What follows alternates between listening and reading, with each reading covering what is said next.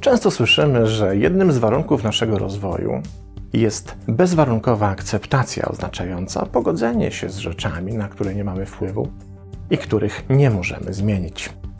Temu poglądowi lubią wtórować romantyczne porady spod znaku bezwarunkowej miłości, czy też bezwarunkowej akceptacji w relacjach. Idąc więc tym tropem, należałoby przyjąć, że najszczęśliwsze i najbardziej trwałe relacje, nie tylko romantyczne, ale też przyjacielskie, rodzinne czy nawet zawodowe, to takie, w których każda ze stron bezwarunkowo akceptuje drugą stronę. Czyli niejako kupuje ją z całym pakietem inwentarza, zaletami i wadami, cechami pozytywnymi, tymi drugimi, z odmienną wizją świata, przekonaniami i wartościami. Ażby się chciało powiedzieć normalnie, relacja oświecona, w której wszyscy popylają w uśmiechniętych podskokach ze świetlistymi aureolami nad głową. A jak to wygląda w praktyce? No niestety tak. Oto zaglądamy do kawiarni. Pod jedną ścianą stolik z trzema przyjaciółkami, po drugiej stronie sali stolik z trzema kumplami. W stoliku żeńskim koleżanka Aśka właśnie oznajmiła swoim przyjaciółkom, że poznała Arka. Zarąbisty koleś, normalnie spoko. Tylko jest parę rzeczy do przepracowania. Gość generalnie jest czuły, męski, zadbany, ma dobrą pracę, ale tak naprawdę cały czas marzy o karierze rockmana, więc wiecznie popołudniami piłuje te swoje gitary, aż uszy puchną, bo talentu w nim za grosz. Weź mu te gitary, przy kaloryferze na noc zostawiaj, radzi Aśce jedna z kumpel. Ja tak z moim zrobiłam, aż uznał, że nie ma drygu do grania i odpuścił.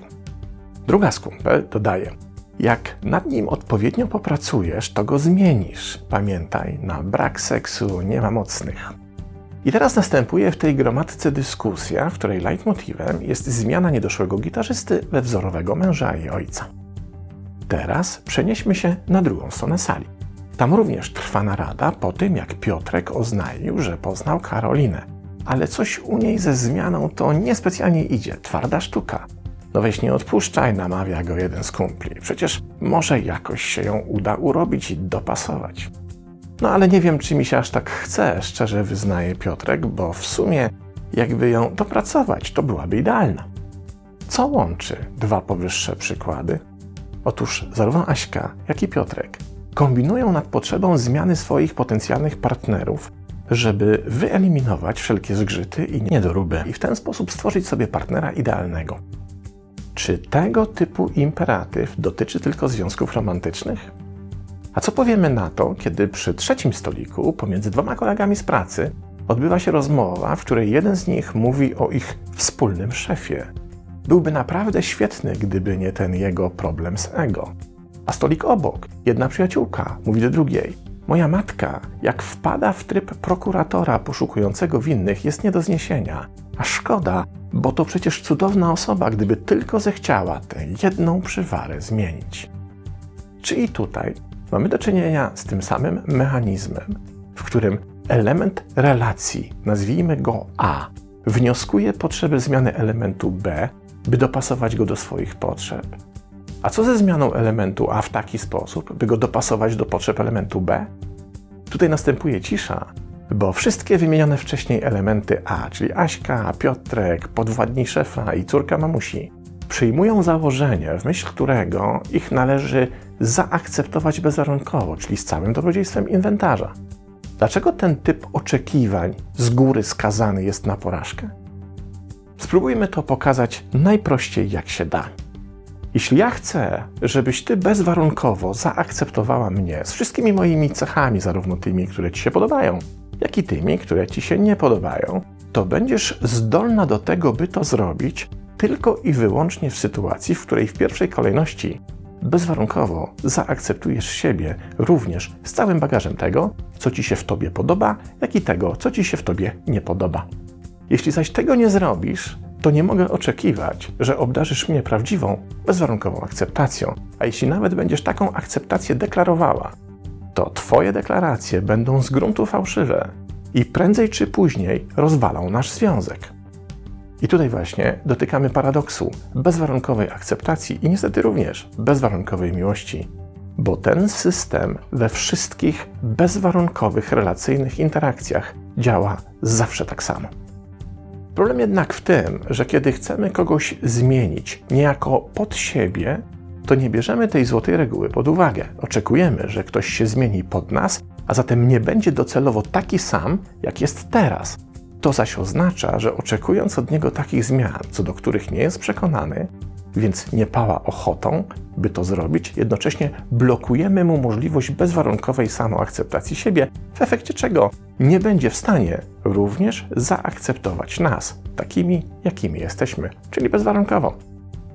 Dowodem zaś na słuszność tej teorii są obserwacje Karla Gustawa Junga, który wskazywał, że drażni nas w innych właśnie to, czego sami nie akceptujemy w sobie. A zatem oczekujemy od innych zmiany w tych obszarach, z którymi sami mamy jakiś rodzaj problemu, czy jak mawiał Jung, które stanowią nasz niewinkorporowany cień. Jednak Aśka, zamiast przyjrzeć się swojemu własnemu cieniowi, woli w tym zakresie dokonać zmiany w arku, bo tak jest z jej punktu widzenia prościej, prawda? A to oznacza, że im bardziej będzie ogniskowała swoją uwagę na potrzebie dokonania zmiany w arku, tym bardziej będzie zamiatała pod dywan jakiś własny, nieprzepracowany element systemu. Im bardziej zaś Arek będzie oporował przeciwko dokonaniu w sobie zmiany, tym bardziej ją będzie drażnił i w tym większym stopniu będzie zawodził jej oczekiwania. Kiedy więc minie pierwszy okres relacyjnej fascynacji, motyli w brzuchu czy ciekawości, pojawi się efekt rozczarowania. I niestety Rozczarowane sobą będą obydwie strony relacji, zarówno Aśka, kiedy zacznie się orientować, że ze zmian nic nie wyszło, jak również Arek, który blokowany przez potrzebę zmiany narzucaną mu przez Aśkę, będzie się jedynie oddalał od samoakceptacji, a tym samym coraz trudniej radził sobie z zaakceptowaniem Aśki.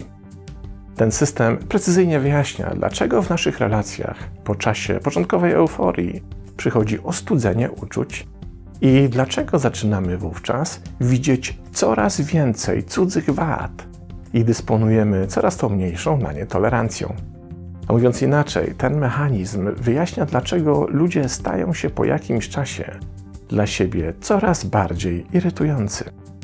I to, co w swych zamierzeniach miało stworzyć spełniony, wymarzony i cudowny związek, przyniosło rozczarowanie i wzajemne pretensje.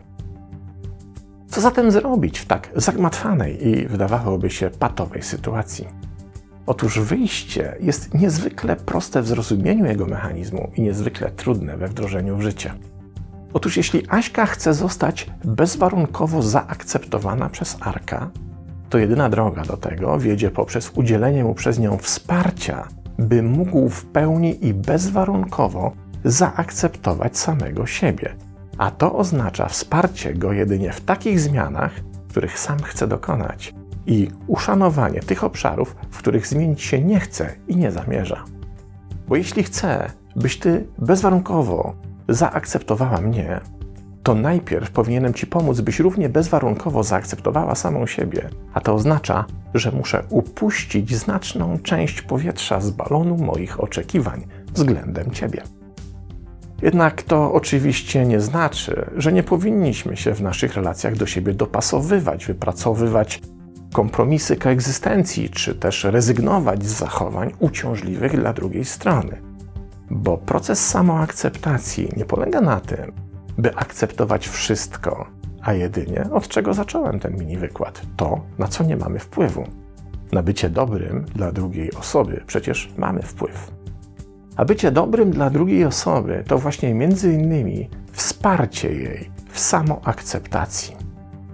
Jednak tutaj zazwyczaj napotykamy na podstawową przeszkodę, bo jak definiuje proces bezwarunkowej akceptacji siebie dr Leon Seltzer, psycholog z Uniwersytetu Cincinnati i autor m.in. książki Paradoksalne strategie w psychoterapii, polega on na trzech podstawowych psychologicznych aspektach kultywowaniu współczucia dla siebie, wyzbywaniu się poczucia winy oraz nauki wybaczania sobie. Problem jednak w tym, że zdecydowana większość z nas w naszym, jak mówi Selcer, powszechnym losie nie wzrastała w środowisku pozytywnych wzmocnień, a raczej, tu cytuję, wszyscy nosimy blizny po miłości warunkowej z naszego dzieciństwa, a więc należymy do chodzących zranionych. Być może zdanie doktora Selcera jest zbyt drastyczne, powiedzmy więc, że nie wszyscy, ale na pewno bardzo wielu z nas. Uznaje się dzisiaj, że do ósmego roku życia nie dysponujemy odpowiednio wykształconą umiejętnością sformułowania jasnego poczucia siebie, więc posiłkujemy się tym, co otrzymaliśmy od naszych opiekunów, rodziców, nauczycieli czy starszego rodzeństwa. Jeśli więc jakieś nasze zachowania były dla nich nieakceptowalne, to miast pozytywnego szacunku wmontowali nam jedynie silnego wewnętrznego krytyka, który z kolei przekonuje nas, że możemy być przez innych akceptowani jedynie warunkowo, kiedy jesteśmy grzeczni lub mówimy to, co inni chcą usłyszeć. W tym procesie zaś podświadomie uczymy się, że bezwarunkowa akceptacja nie jest możliwa, zarówno ta płynąca w naszym kierunku od innych, jak i ta, którą ewentualnie moglibyśmy się obdarzyć sami. W ten sposób infekowany nam jest chroniczny wirus zwątpienia, którego w większości przypadków nie pozbywamy się już do końca życia.